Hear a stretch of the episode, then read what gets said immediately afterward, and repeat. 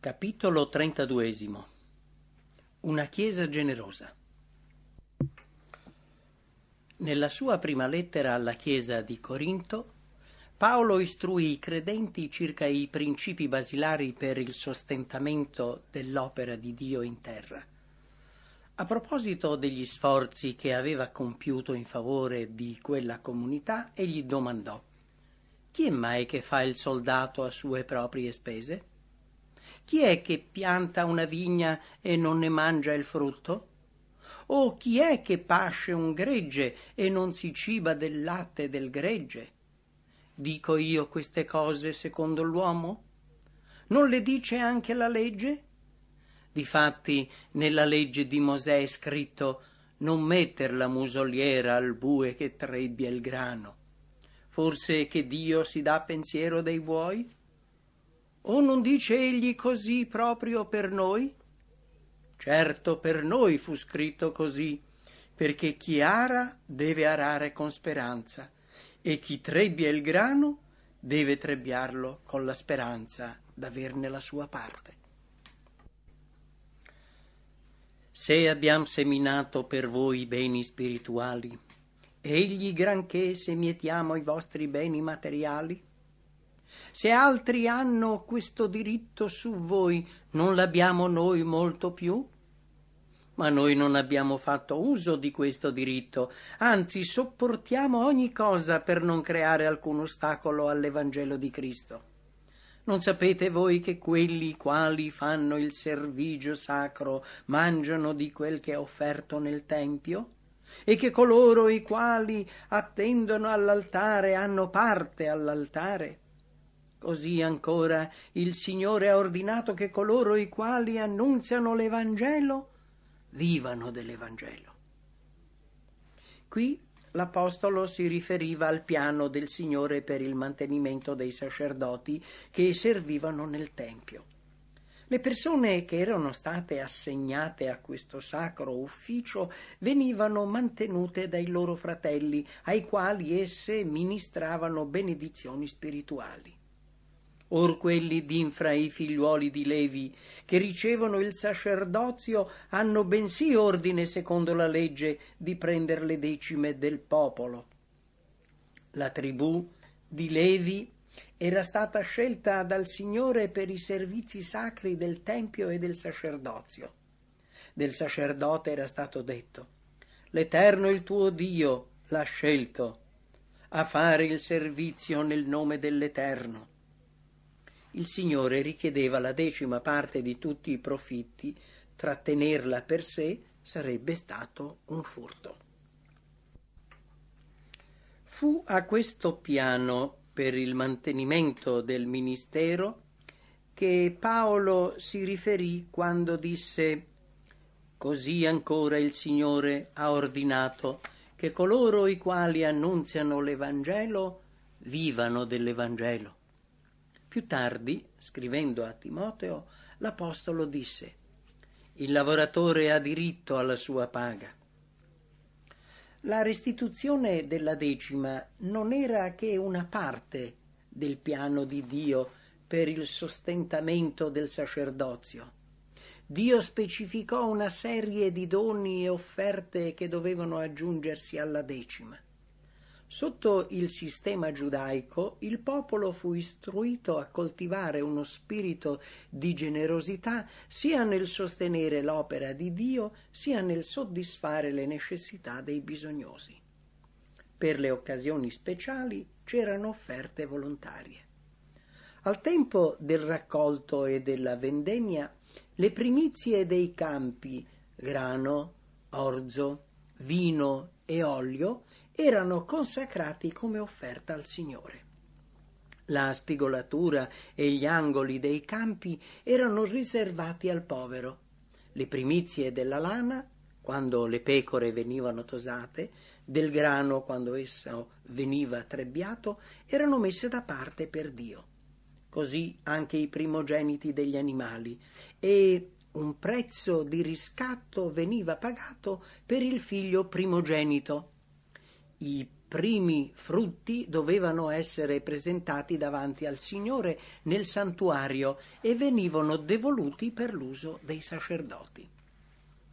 Per mezzo di questo sistema di benevolenza, il Signore cercò di insegnare a Israele che gli si doveva riservare il primo posto.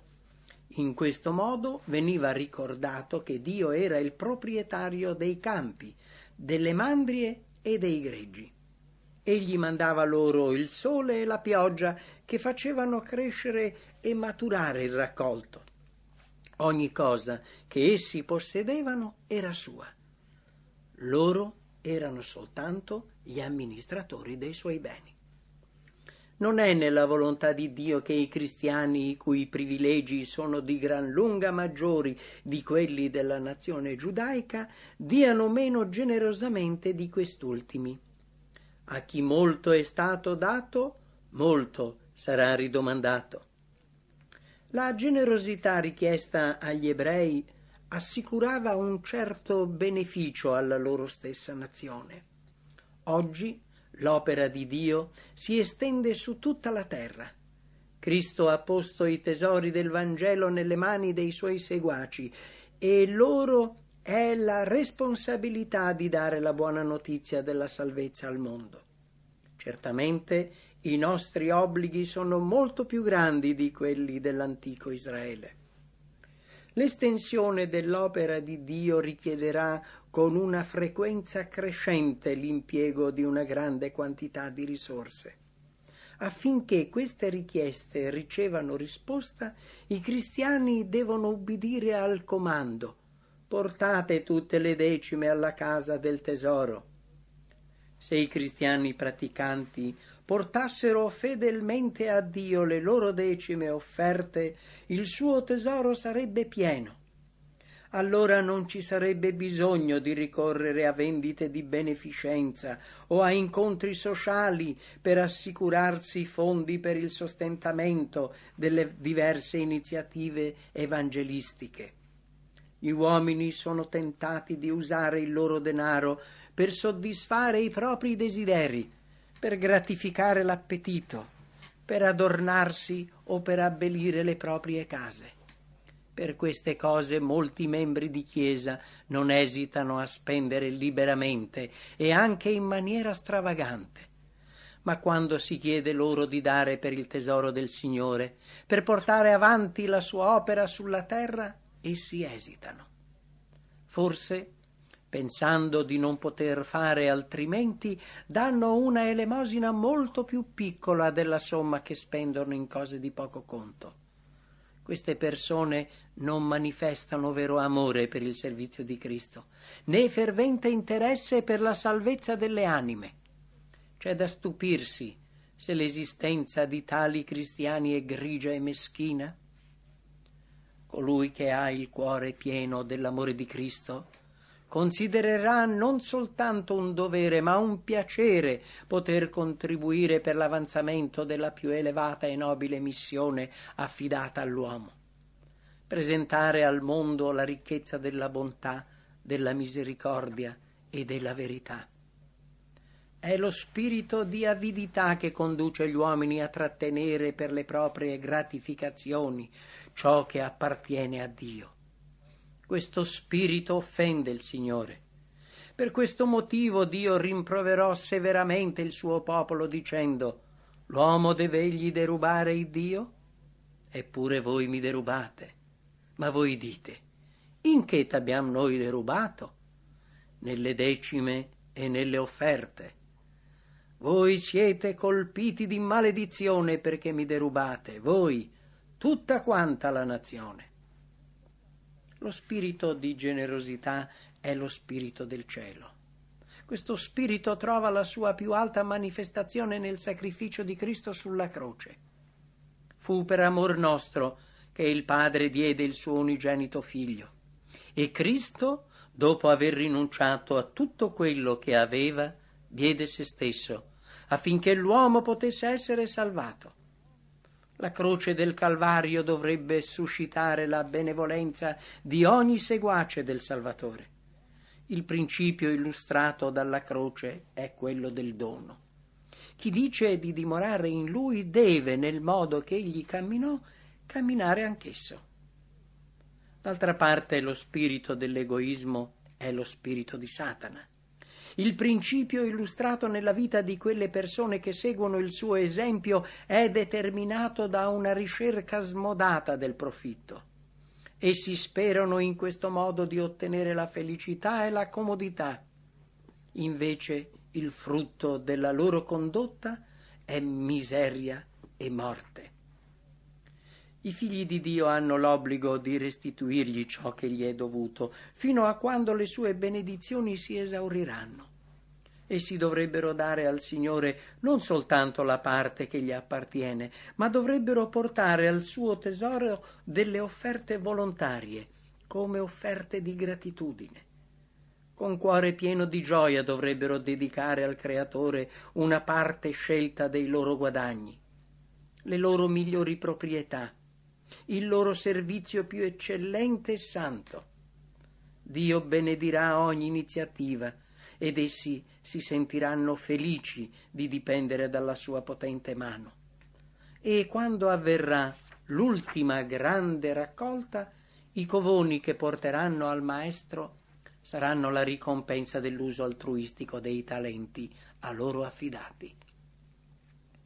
I messaggeri di Dio che sono impegnati nella sua opera non dovrebbero mai trovarsi ad affrontare la lotta da soli, senza la simpatia e la cordiale assistenza dei loro fratelli. Ogni membro di Chiesa è chiamato a manifestare generosità verso coloro che hanno abbandonato il lavoro per dedicarsi al ministero. Quando i ministri di Dio vengono incoraggiati, la sua causa avanza rapidamente. Ma quando a causa dell'egoismo umano essi non ricevono il giusto sostegno, le loro mani si indeboliscono e può accadere che la loro efficacia venga seriamente menomata. La collera di Dio è rivolta verso quelle persone che pretendono di essere suoi seguaci e tuttavia permettono che gli operai consacrati manchino del necessario per vivere, mentre sono impegnati in un attivo ministero. Questi egoisti dovranno rendere conto non soltanto dell'errata amministrazione dei beni del Signore, ma anche delle difficoltà che il loro comportamento ha causato ai suoi fedeli servitori. Quelli che sono chiamati all'opera del ministero e che hanno il dovere di rinunciare a tutto per impegnarsi al servizio di Dio dovrebbero ricevere per i loro sacrifici salari sufficienti a mantenere se stessi e le proprie famiglie. Nei vari settori dell'impiego secolare, gli uomini che sono diligenti e capaci possono guadagnare buoni salari. L'opera relativa al progresso e alla cura della Chiesa non è forse molto più importante di qualsiasi altra ordinaria occupazione?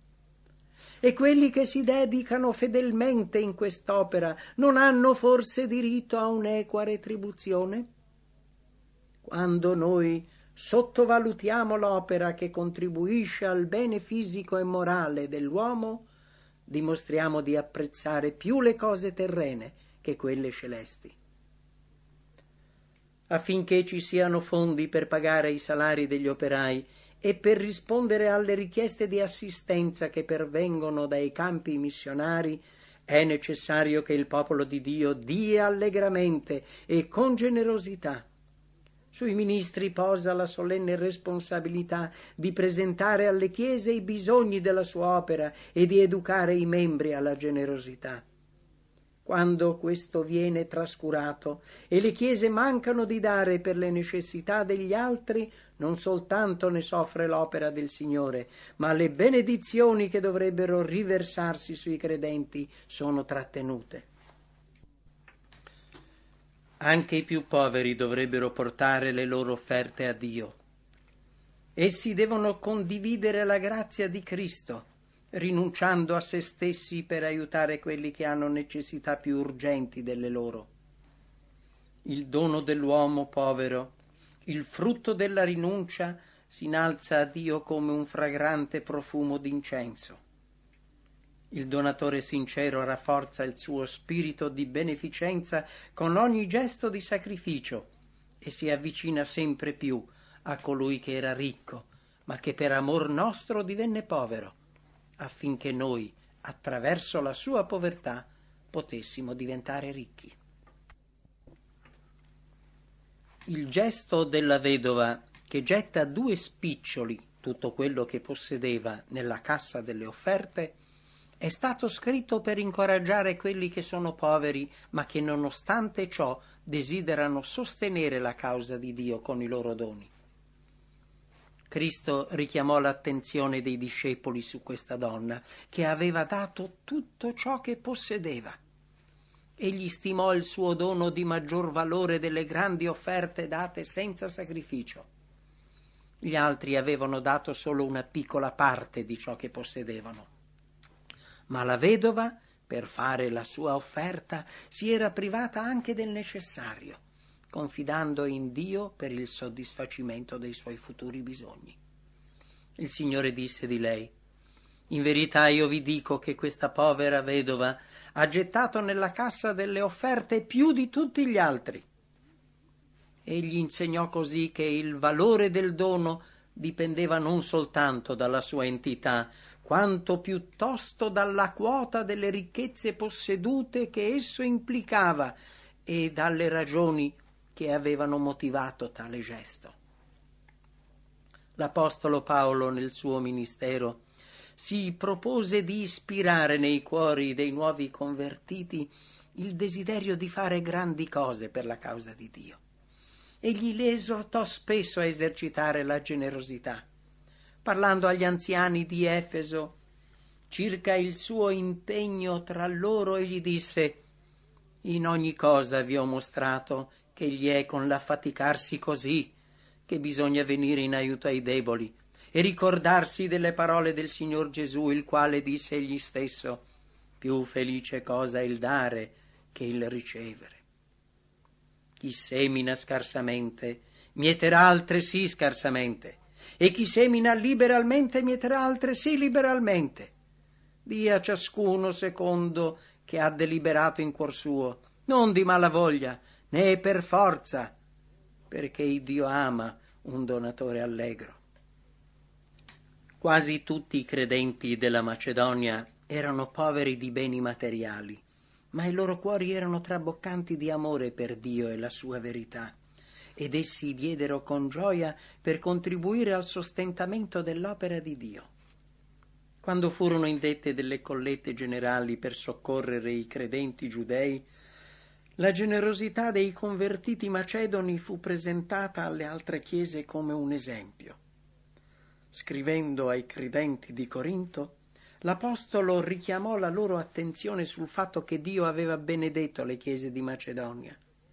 In mezzo alle molte afflizioni con le quali esse sono provate, l'abbondanza della loro allegrezza e la loro profonda povertà hanno abbondato nelle ricchezze della loro liberalità, poiché, secondo il poter loro, anzi, al di là del poter loro, hanno dato volenterosi, chiedendoci con molte istanze la grazia di contribuire a questa sovvenzione destinata ai santi bisognosi della Giudea. La volontà al sacrificio da parte dei credenti macedoni dipendeva dalla loro completa e sincera consacrazione. Mossi dallo Spirito di Dio, essi prima si sono dati loro stessi al Signore e poi avevano dato delle offerte generose per sostenere l'opera di Dio. Non fu necessario esortarli a dare, anzi, essi gioirono del privilegio di rinunciare anche alle cose necessarie per poter soddisfare i bisogni altrui. Quando l'Apostolo cercò di trattenerli, questi insistettero perché accettasse la loro offerta. Questi fratelli, nella loro semplicità e integrità e nel loro amore per gli altri, furono contenti di rinunciare a se stessi pur di dare un'offerta che dimostrasse la loro benevolenza. Quando Paolo mandò Tito a incoraggiare i credenti di Corinto, egli lo istruì affinché li esortasse a essere generosi nelle offerte. In una lettera ai convertiti aggiunse anche il suo appello personale.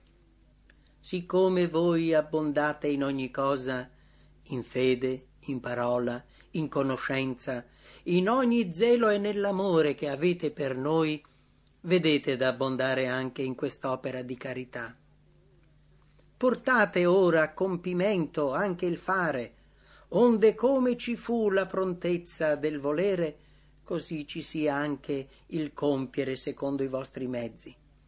Poiché se c'è la prontezza dell'animo, essa è gradita in ragione di quello che uno ha e non di quello che non ha.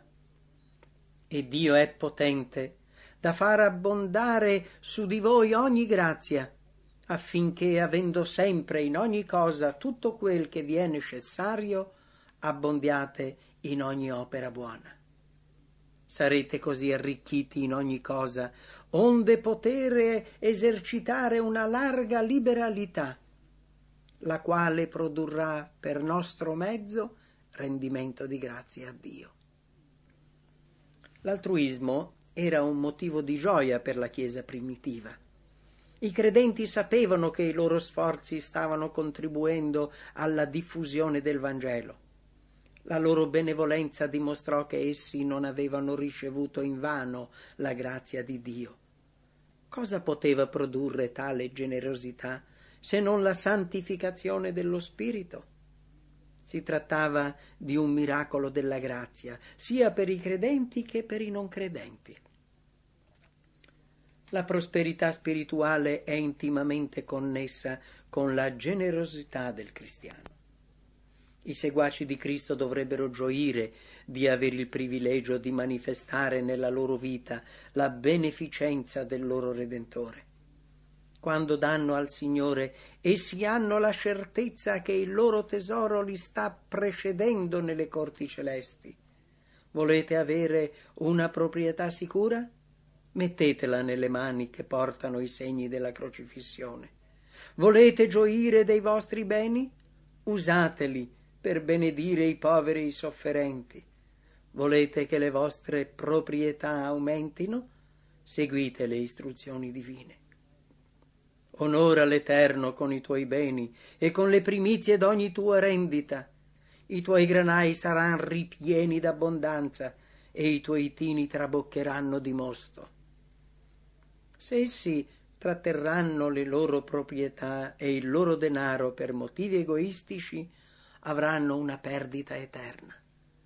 Ma se daranno il loro tesoro a Dio, da quel momento esso porterà il suo sigillo. La sua approvazione sarà un motivo di inesauribile prosperità. Dio afferma: «Beati voi che seminate in riva tutte le acque». Una costante distribuzione dei doni di Dio per assistere la sua opera ovunque ce ne sia bisogno e per soddisfare le necessità dell'umanità non reca miseria. C'è chi spande liberamente e diventa più ricco, e c'è chi risparma più del dovere e non fa che impoverire. Il seminatore moltiplica il suo seme gettandolo via. E così è per coloro che sono fedeli nella distribuzione dei doni di Dio. Condividendo, essi aumentano le loro benedizioni. Date e vi sarà dato. Vi sarà versato in seno buona misura, pigiata, scossa, traboccante.